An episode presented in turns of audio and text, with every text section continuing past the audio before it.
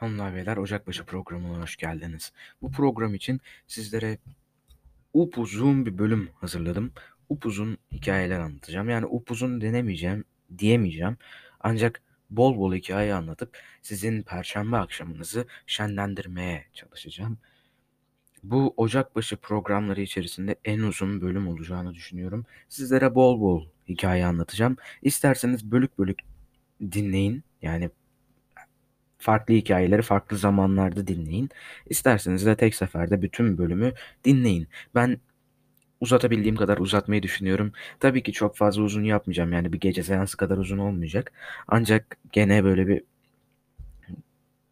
halli, hallice uzun olacak yani. Ocakbaşı programları içerisinde en uzun bölüm olacağından eminim. İlk hikayemiz Kuzey Avrupa masalı. Nancy'nin bebekleri. Şimdi çocukları birazcık alıyoruz e, kulaklığın ya da hoparlörün başından. Çünkü bu çocuklara yönelik olmayan bir hikaye. Ama sonra tekrardan getirmeyi düşünebilirsiniz. Nancy'nin bebekleri Kuzey Avrupa masalı. Başlıyoruz. Bir zamanlar Nancy Fairy adında yaşlı ve kötü bir kadın yaşardı. Nancy bir cadıydı ve sık sık civardaki köylerde dolaşarak kapısını açıp bulduğu evlerden bebekleri çalar ve kara kazanında pişirip yerdi. Bir gün yaşlı cadı yine kapısını açık bulduğu bir evden bir bebek çaldı ve onu doğruca ormandaki evine götürdü. Fakat bebeğin yüzüne baktığında gözüne öyle sevimli geldi ki onu yemeye kıyamadı. Küçük kızı kendi torunu gibi büyütmeye karar verdi ve ona kendi adını verdi. Nancy Fairy. Küçük Nancy büyük annesi olarak bildiği cadının yanında gün geçtikçe büyüdü ve sonunda güzel bir genç kız oldu. Büyük anne Nancy hiçbir zaman yaptığı fenalıkları torununun görmesine izin vermedi ve bir cadı olduğunu ondan hep gizledi. Ta ki bir gün yine elinde bir bebekle gelip kendisini odasına kilitlediğini küçük Nancy görene kadar. Yaşlı kadın odaya girdiğinde Nancy anahtar deliğinden ona baktı ve ne yaptığını gördü. Büyük anne de onun kendisini gördüğünü fark etmişti. Odadan çıkar çıkmaz Nancy'yi yanına çağırdı ve azarlayarak ''Çabuk söyle küçük fare, ne yaptığımı gördün mü?'' diye sordu. Nancy çok korkmuştu. ''Hayır büyük anne, odaya girdiğini bile fark etmemiştim.'' diye cevap verdi. Yaşlı kadın ısrarla birkaç kez daha sordu ve aynı yanıtı aldı. Bunun üzerine Nancy'yi cezalandırmak için ıssız ormanın derinliklerindeki bir başka kulübeye bıraktı. Bir gün kralın avcıları ormanda dolaşırken yolları Nancy'nin yeni kulübesine doğru düştü ve onu bahçeye çıkarken gördüler. Ertesi gün aynı yerde yine onu görünce doğruca prensin yanına gittiler ve ormanın derinliklerinde daha önce hiç görmedikleri kadar güzel güzel bir kız gördüklerini söylediler. Tek başına ormanda yaşayan kızı merak eden prens yanına bir grup askerini de alarak doğruca ormana gitti ve Nancy'yi gördü. Onu ormandan alıp doğruca saraya getirdi. Aradan bir yıl geçmişti ve prensle evlenmiş olan Nancy yanında yeni doğmuş bebeğiyle yatıyordu. Gece yarısı olduğunda yaşlı cadı açık pencereden içeriye kapkara bir duman şeklinde dolarak tüm nöbetçileri uyuttu. Nancy'nin yanına gelip bebeğini ondan aldı ve ağzına bir tokat attıktan sonra kucağında bebekle geldiği gibi pencereden uçup gitti. Zavallı Nancy'nin ağzı burnu kan içinde kalmıştı. Sabah olduğunda herkes hararetli bir şekilde bebeğe ne olduğunu tartışıyor ve tekrar tekrar Nancy'den olayı anlatmasını istiyorlardı. Bu sırada onu kıskanan hizmetçilerden biri küstahça öne çıkarak haykırdı. Dün gece prensesin odasına girdiğimde bebeği orada değildi ve onun ağzı kan içindeydi. Onun bebeği yediğine emin olabilirsiniz. Bu sözler Nancy'nin kulaklarına erimiş kurşun gibi düşerken salonda bir uğultu başladı. Herkes ormandan gelen bir kızdan başka ne beklenebilir ki? Elbette onun bir cadı olduğunu anlamalıydık diye söyleniyordu. O gün o gün Nancy çocuğunu yemek suçu ile yargılandı ama yeterli delil bulunamadığı için affedildi. Bir sonraki yıl Nancy'nin bir bebeği daha oldu ve yine gece yarısı o kara bulut pencereden girerek tüm nöbetçileri uyuttu ve Nancy'nin ağzına bir tokat vurup kan içinde bıraktıktan sonra bebeği götürdü. Sabah olup tüm saray toplandı ve bebeğe ne olduğunu sordular. Geçen yıl Nancy'yi suçlayan hizmetçi yine ortaya atıldı ve tekrar etti. Dün gece prensesin odasına girdiğimde bebeği orada değildi ve onun ağzı kan içindeydi. Onun bebeği yediğine emin olabilirsiniz. Bugün bu, bu kez Nancy'nin kurtuluşu yoktu. idamla yargılandı. Öğlen olduğunda sarayın hemen önündeki büyük meydanda halkın gözü önünde asılacaktı. Tellallar sokaklarda dolaşıp tüm halka öğlen olduğunda prensesin asılacağını duyurdular. Güneş tepeye vurduğunda herkes meydandaki yerini almış, sabırsızlıkla bu gösteriyi izlemek için bekliyorlardı. Kalabalığın arasından küfürler duyuluyor, dar ağacının dibinde bekleyen prensesin üzerine çürük yiyecekler fırlatılıyordu. İşte tam o sırada oldukça gösterişli atların çektiği yaldızlarla süslenmiş bir, ara, bir araba kalabalığı yararak meydanın odası, ortasına kadar geldi ve içinden yanında iki bebekle birlikte kraliçeler gibi giyinmiş olan yaşlı cadı çıktı. Yaşlı kadın doğruca dar ağacının kurulduğu yüksek platforma çıktı ve yargıçlara doğru kucağındaki bebekleri göstererek ''Şu bebeklere bakın hele, sizce kime benziyor bunlar?'' diye haykırdı. Hazırda bulunan yargıçlar gelip bebeklere yakından baktılar ve bunlar prense, prensimize benzemektedirler dediler.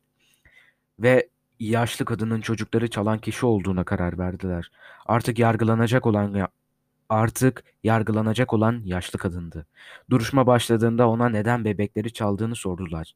Yaşlı kadın, ben bu bebekleri çalmadım. Onları prensesin yatağından aldığım doğru. Ama onlar benim torunlarım, dedi. Duruşmayı izleyen halk hayretle bu nasıl olur diye homurdanırken yaşlı kadın sözüne devam etti. Prens benim torunumu benden izin almadan ormandaki evden alıp buraya getirdi. Ben de kendi torunlarımı alıp kendi evime götürdüm. Eğer torunumu ve beni bağışlarsanız küçük torunlarım ve Prenses Nancy sarayda sizinle yaşamaya devam edebilir dedi. Yargıçlar düşünüp karar verdiler ve Prenses Nancy'nin suçsuz olduğunu, yaşlı kadını da affettiklerini söylediler.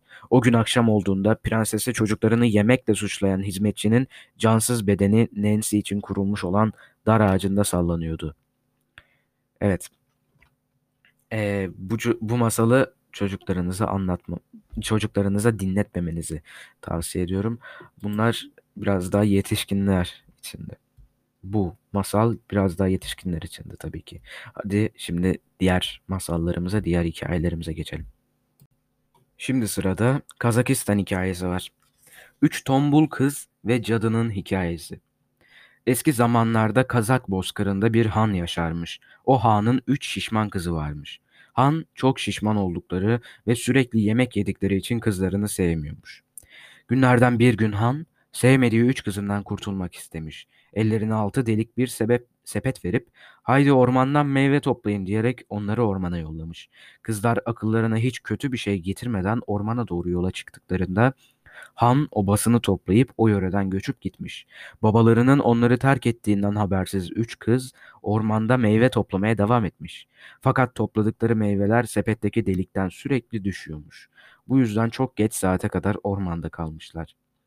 Kızlar evlerine geri döndüklerinde görmüşler ki obaları yerinde yok. Ağlayıp sızlanmışlar ama geceyi de eskiden evlerinin bulunduğu düzlükte geçirmişler. Sabah uyandıklarında ise yanlarında bir ayna, bir tarak ve bir iğne bulmuşlar. Buldukları eşyaları alıp yola çıkmışlar. Yol üzerinde bir çadıra rastlamışlar. Meğerse bu çadır bir büyücü, büyücü cadının çadırıymış. Kızlar eve girdiklerinde iç, içeride küçük bir kızın oturduğunu görüp ona ''Bu evde kim oturur?'' diye sormuşlar. Kız onlara ''Yalnız ben ve cadı annem bu evde otururuz.'' demiş. Kızlar korku içinde cadının gelmesini beklemişler. Akşam olup da cadı eve geldiğinde kızları görüp yarınki öğlen yemeğim hazır diye sevinmiş. Kızlar geceyi cadının çadırında geçirmişler. Ertesi sabah cadı en büyük kıza bana en küçük kardeşini pişirip hazırla. Öğlen gelip onu yiyeceğim demiş. Cadı evden çıkar çıkmaz bizim tombul kızlar cadının kendi kızını kazana atıp pişirmişler. Sonra da arkalarına bakmadan kaçmışlar. Cadı evine geldiğinde kızları ortada görememiş ama kazanın içinde yemeğin hazır olduğunu görünce sevinip yemeye başlamış. Kazanı karıştırırken kepçe kızın başına denk gelince çıkarıp bakmış ki kendi kızı. Öfkeden delirip tombul kızların peşine düşmüş. Bir zaman sonra kızlara yetişmiş. Tam yakalayacakken en büyük kız daha önce bulmuş olduğu tarağı yere atmış ve tarak devasa bir orman olmuş. Kızlar içinden kaçmışlar. Cadı ise koca dişlerinden birini söküp balta yaparak ormanı kesmiş ve yine kızlara yetişmiş. Bu kez ortanca kız iğneyi yere atmış. O anda iğne büyük bir dağ olmuş. Cadı dağın bir yanında, kızlar bir yanında kalmış. Koca karı dağı güçlükle aşıp yine kızlara yetişmiş. Bu kez en, en küçük kız elindeki aynayı yere atmış ve ayna o anda büyük bir göl olmuş. Kızlar bir yanında, cadı bir yanında kalmış. Cadı sinirlenip kızlara bağırmış. Siz nasıl geçtiniz? Kızlar da boynumuza taş bağlayıp geçtik demişler. Cadı boynuna bir taş bağlayıp suya girince boğulmuş. Kızlar kurtulup evlerini bulmuşlar. Han babalarına başlarından geçenleri anlatıp bir daha çok yemek yemeyeceklerine dair yemin etmişler. Babaları da onlara acıyıp yeniden kızları olarak kabul etmiş ve birlikte mutlu yaşamışlar. Bu hikaye büyük ihtimalle çok e, yemek ye yemek yiyen kızlar ve ve ve ve veya oğlanlar için uydurulmuş bir hikaye büyük ihtimalle. Yani tabii ki uydurulmuş bir hikaye. Bunu demeye çalışmıyorum. Ama uydur, uydurulma sebebinin çok yemek yiyen kızlar için uydurulduğunu ya veya çok yemek yiyen oğlanlar için uydurulduğunu düşünüyorum ben. Her neyse güzel bir hikayeydi. Korku masalı değil diye tahmin ediyorum yani. Ama tabii bebeği dinletip dinletmemek sizin e, size kalmış bir şey. Eğer yani şunu demek istiyorum sizlere. Önce bir kendiniz dinleyin benim anlattığım şeyleri. Ondan sonra çocuğunuza dinletip dinletmemeye karar verin. Tabii bir çocuğunuz var, varsa ve ona dinletiyorsanız. Evet, şimdi gelip gelelim diğer masalımıza. Şimdi sırada Nogay Türklerine ait olan Yağı Vermez hikayesi var. Eski zamanların birinde ormanın içinde bir kulübede yoksul ve ihtiyar bir adam, karısı ve kız karısı ve bir kızı ile birlikte yaşıyordu. İhtiyar adam köylere gidip günübirlik işçilik yapıyor, iş bulamadığı zamanlarda ise ormanın derinliklerinde avlanıyor. Bu şekilde ailesini güçlükle doyurabiliyordu. Günün birinde nasıl olduysa yaşlı kadın gebe kaldı ama çocuk henüz doğmadan yaşlı kocası öldü. Birkaç ay sonra bebek doğdu ve ihtiyar anası ona yığı vermez adını uygun gördü. İhtiyar ölünce geçinmek anne ve kızı için daha da zor hale gelmişti. Şimdi bir de bebeği beslemeleri gerekiyordu. Yiyecek bir şey olmadığında ki çoğu zaman öyle oluyordu, ormandan yabani ot ve bitki köklerini toplayıp yiyorlardı. Yine böyle bir gün ormana ot toplamaya giderken yağı vermezi beşiğinde bırakıp evden çıktılar. Onlar evden çıkar çıkmaz oğlan ayaklandı. Babasının ok ve yayına eli, eli, eli yetti. Ok ve yayı alıp kulübenin dışına çıktı ve birkaç kuş vurup e- eve getirdi. Ocağın yanına bırakıp beşiğine geri yattı. İhtiyar anası ve ablası eve gelip güvercinleri ocağın yanında görünce çok sevindiler. Kim bize böyle bir iyilik yaptı acaba diyerek meraklandılar. Odada beşiğinde uyuyan yağı vermezden başkası yoktu. Ertesi gün anne ve kızı ot toplamaya gidince yağı vermez yine yerinden doğruldu ve babasının ok ile yayını alarak dışarı çıktı. Bu kez bir tavşan vurup ocağın yanına bıraktı ve beşiğine geri yattı. Annesi ve ablası tavşanı ocağın yanında görünce bu işten iyice şüphelenmeye başladı. Kim evlerine gizlice girip onlara yiyecek bırakırdı ki hem de bu ıssız ormanın ortasında. Üçüncü gün anne kız yine dışarı çıktılar. Fakat bu kez küçük kız neler olduğunu anlamak için eve sessizce geri döndü ve bir köşeye saklandı. Yağı vermez yatağından kalkıp kapıya yürüdü ama tam açacağı sırada ablası koşup onu yakaladı ve ''Nereye gidiyorsun sen? Ne zaman yürümeye başladın?'' diyerek ağladı. Kardeşinin dışarı çıkmasına izin vermedi. Annesi geri döndüğünde olanları şaşkınlıkla dinledi. Ertesi gün oldu. Yağı vermez dördüncü günde beşiğinden kalktı ve annesine ''Ben bu ormanın içinde yalnızlıktan sıkıldım. Gidip bir köy bulayım da bundan sonra oralarda yaşayayım.'' dedi. Babasının yayını alıp bir köy aramak üzere yola koyuldu. Dağdan inip düz ovaya varınca uzakta bir köy gördü ve orada kendine ev yapabileceği bir yer ile iyi komşular bulmak üzere köye gitti. Köy bomboştu. Sanki terk edilmiş gibi sokaklarda hiç kimse yoktu. Evlerden birinin kapısını çaldı. Kapı, kapı açılmayınca kırıp içeri girdi. Her yeri örümcek ağları sarmış ve tüm eşyalar tozla kaplanmıştı. Oradan çıkıp bir diğer eve girdi. Burası da aynı vaziyetteydi. Sonunda bütün evleri tek tek gezip köyün çıkışında kalan son eve girdi. Evin ortasında büyük bir kuyu duruyordu. duruyordu. Tam evden çıkacağı sırada kuyunun içinden bir ses geldi. Bir adam beni buradan çıkar diye bağırıyordu. Yağı vermez kuyunun içine baktı ama derinliği yüzünden hiçbir şey göremedi ve kuyuya seslendi. Sen kimsin? Ben de senin gibi bir insanım. Çıkar beni ne istersen vereyim. Altınlar, atlar, evler ve araziler veririm sana. Yedi değirmen veririm. Av kuşları ve köpekler, semiz koyun, semiz koyunlar ve sığırlar veririm. Yağı vermez bu insan sesine benzeyen ürkütücü sesten şüphelendi. Hemen o evden çıkıp kapısını da kilitledi. Ormandaki evlerine geri dönüp annesiyle ablasını da köye getirdi ve annesine istediğin evde otur ama sakın köyün sonundaki şu evin kapısını açma dedi. Annesi güzel bir ev seçip temizledikten sonra oraya yerleştiler. Ar- aradan 4-5 gün geçince yılı vermez avlanmak için ormana gitti. Kadının aklına kurt düşmüştü. Acaba o evde ne var ki benden gizliyor diye düşündü ve gidip kapıyı açtı. İçeride kuyudan başka bir şey yoktu. Kuyuya eğilip bakın bakınca kuyunun içindeki adam bu kez kadına seslendi. Oğlun olayım beni buradan çıkar. Oğlum var. Kızın olayım öyleyse. E kızım da var. O zaman kocan olayım. Kadın peki o zaman seni buradan nasıl çıkarayım diye sordu. İki ev aşağıda beyaz boyalı bir ev var. Onun içinde bir makara ve ip bulunur. Onları al ve kuyuya sarkıt. Ben kendimi bağlayınca da çekersin dedi kuyudaki adam. Kadın ipi sarkıtıp makarayı yukarı çektiğinde kuyudan çıkan şeyin insan değil, iki adam boyunda bir ejderha olduğunu görünce korkup kaçacak gibi olduysa da ejderha onu yakaladı ve ben istediğim kılığa girebilirim. Her zaman böyle, böyle ejderha olmam. İstediğim zaman insana da dönüşürüm. Korkmana gerek yok. Bir insan olup sözümde duracağım ve artık senin kocan olacağım, dedi. Kadın onun aslında bir cadı olduğunu anlamıştı anlamasına ama şeytana uymuştu bir kere. Ejderha adamı alıp gizlice evine soktu ve onu bir sandığın içine gizledi. Uzun bir zaman yağı vermez ve ablasının haberi olmadan ejderha bu sandığın içinde yaşadı. Karısı evde yalnız kalınca sandıktan çıkıp evde oturuyordu. Sonunda ihtiyar kadın ejderha adamdan bir çocuk sahibi oldu. İhtiyar kadın yağı vermezin çocuğu görüp nereden geldiğini sormasından çok korkuyordu. Ne yapayım bu çocuğu diye sordu ejderha adama. Ejderha adamın aklına sinsice bir plan geldi. Al bu çocuğu götür. Yağı vermezin geçeceği yola bırak. Gerisine karışma dedi. Kadın ejderha adamın söylediği gibi yapıp yo çocuğu yol üzerinde bıraktı. Yağı vermez bu yoldan geçerken bebeğin ağlama seslerini duydu ve onu alıp yeniden anasına getirerek bu bebeği yolda buldum ana. Al besle büyüt bize karındaş olsun dedi. Böylece ihtiyar kadın bebeğe evde bakmaya başladı. Yağı vermez ve ablası evden çıkınca ejderha adam sandıktan çıkıp çocuğu ile oynuyordu.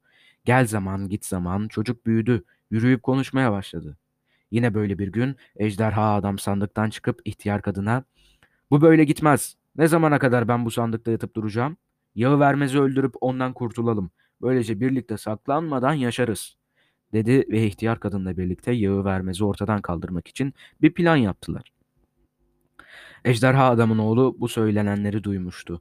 Yağı vermezin ölmesine gönlü razı gelmedi ve gidip olan biteni bir bir yağı vermeze anlattı. Bu evde senden başka bir adam daha var. O benim babamdır.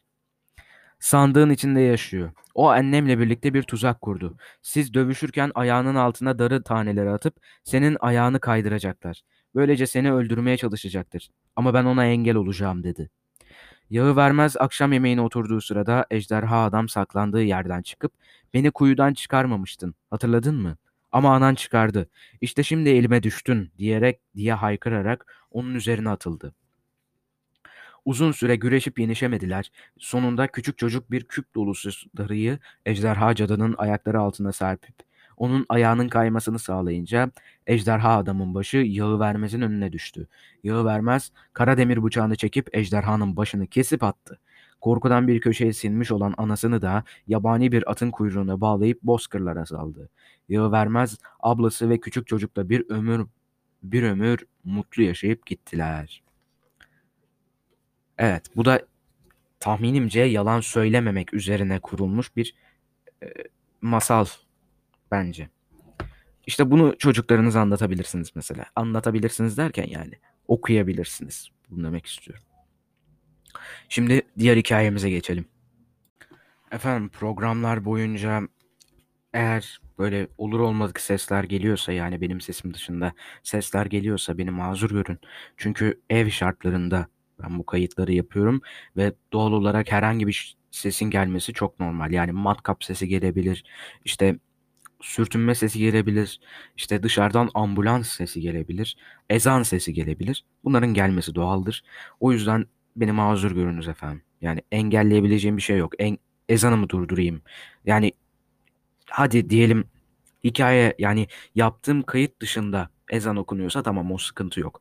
Ama diyelim yani böyle bir Ocakbaşı yapıyoruz. E hikaye okurken ezan okunmaya başlıyor. Ne yapacağım yani o anda? Ben de o yüzden devam ediyorum mecburen. Şimdi size Başkurdistan hikayesi anlatacağım. Sineklerin Tanrısı. Normalde William Golding'e aittir bu isim yani bu hikaye. Kitaptır zaten de. Yani Nobel ödülü kazanmış bir yazar kendisi William Golding. Sineklerin Tanrısı diye de en ünlü eseri bence. Ama şimdi Baş Kurdistan hikayesi olan Sineklerin Tanrısını size okuyacağım. Günlerden bir gün İblis cehennemindeki yeşil demirden tahtına oturmuş ve kuyruğunun ucuyla is ve kurum dolmuş burnunu karıştırarak cehennem asali, ahalisi zebanilerin toplanmasını bekliyordu. Yakılan ruhların çıkardığı bu is ve kurumun kokusu doğrusu tüm şeytanların pek hoşuna giderdi. Huzura gelenlerin bir kısmı acaba babamız ne söyleyecek diye beklerken yığınlar akın akın gelerek toplanmaya devam ediyordu. Cehennemin dibi öyle sessizdi ki çıt çıt çıkmıyordu. Eğer bu mezar sessizliği dünyada olsaydı bir sineğin uçuşunu bile herkes duyabilirdi. Sinekler eskiden cehenneme girmezlermiş. Diğer tüm böcek türleri cehenneme girip çıkabilir ama korkularından sessiz sedasız bir kenarda dururlarmış.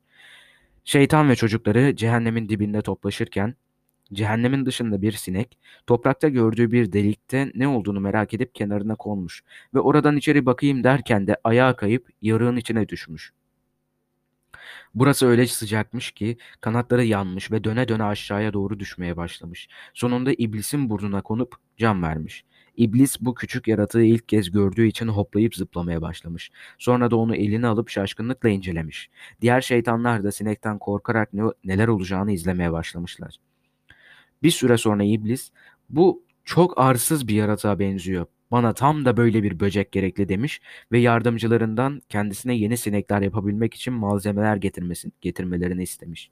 Şeytanlar iblisin önüne kurum, kül ve kömür getirdik, getirdiler. Kibli, İblis bu malzemelerden çabucak yeni sinekler yaptı.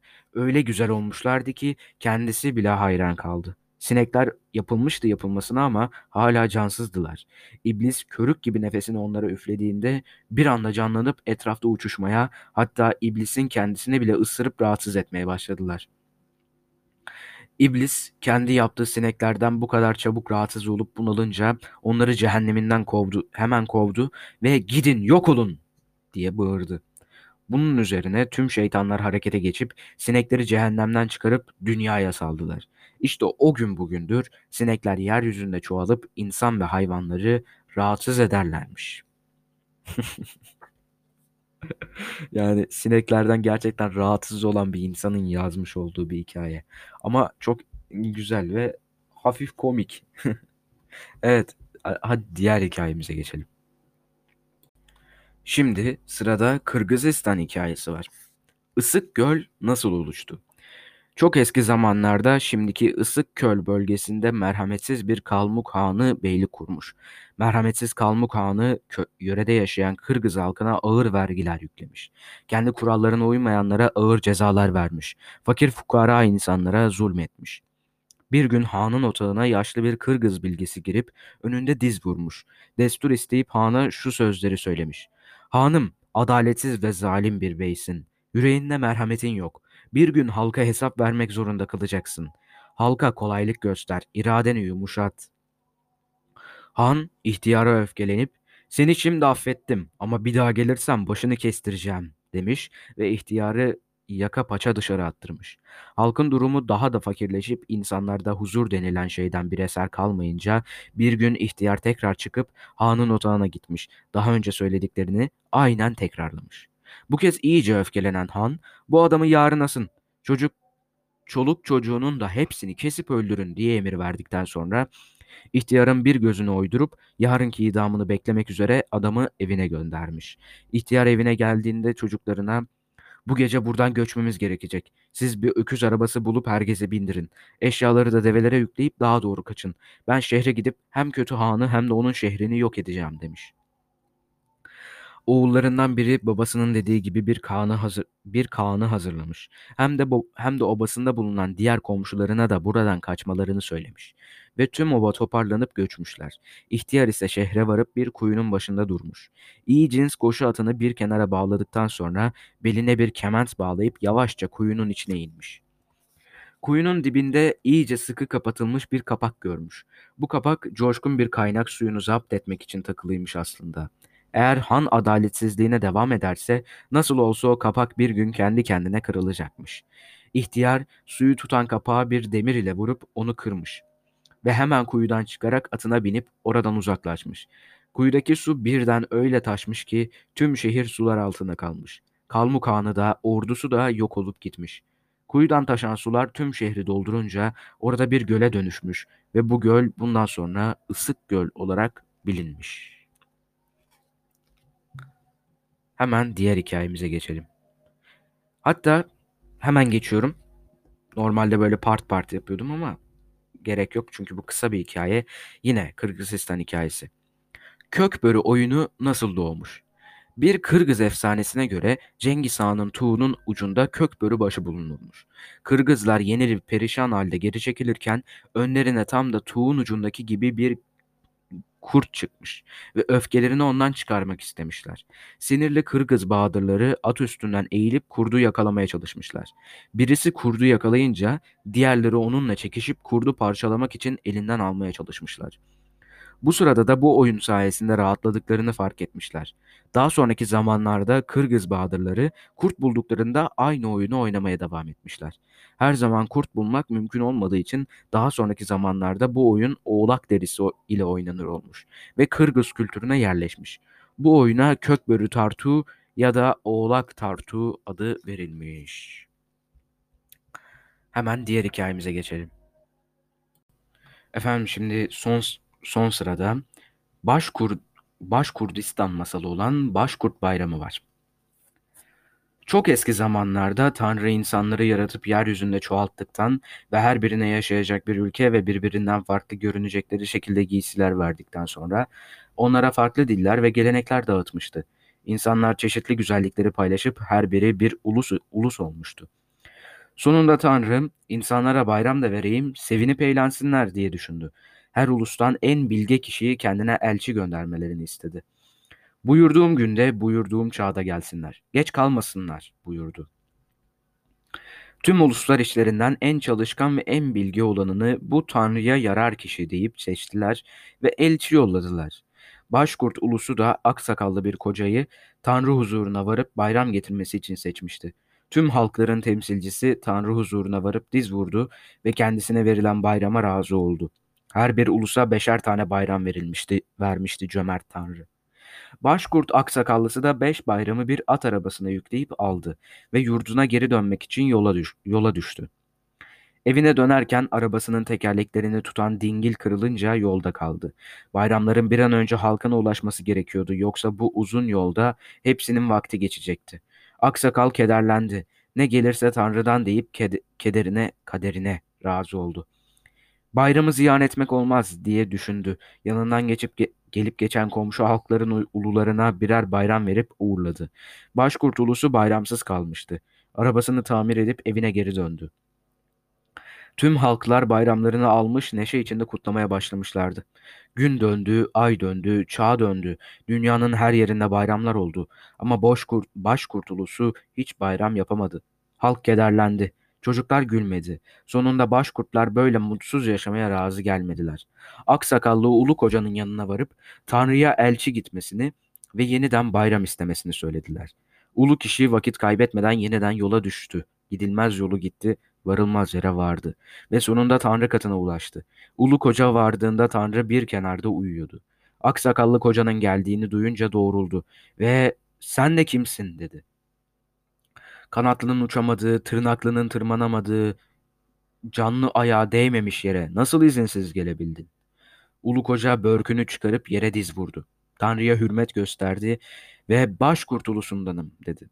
Bayram istemeye geldim. Ben dağıtacağımı dağıttım dedi Tanrı ve sana verdiğim bayramları ne yaptın diye gürledi. Gökler çatlamıştı sanki dağlar ve yerler sarsılmıştı. Ulu koca da onlarla birlikte titriyordu. Arabam bozulunca bizim bayramları başkalarına verdim. Yoksa ziyan olacaklardı dedi ve ekledi. Başkurt illerinde insanların yüzü gülmez oldu. Çocuklar sevinip koşmaz oldu.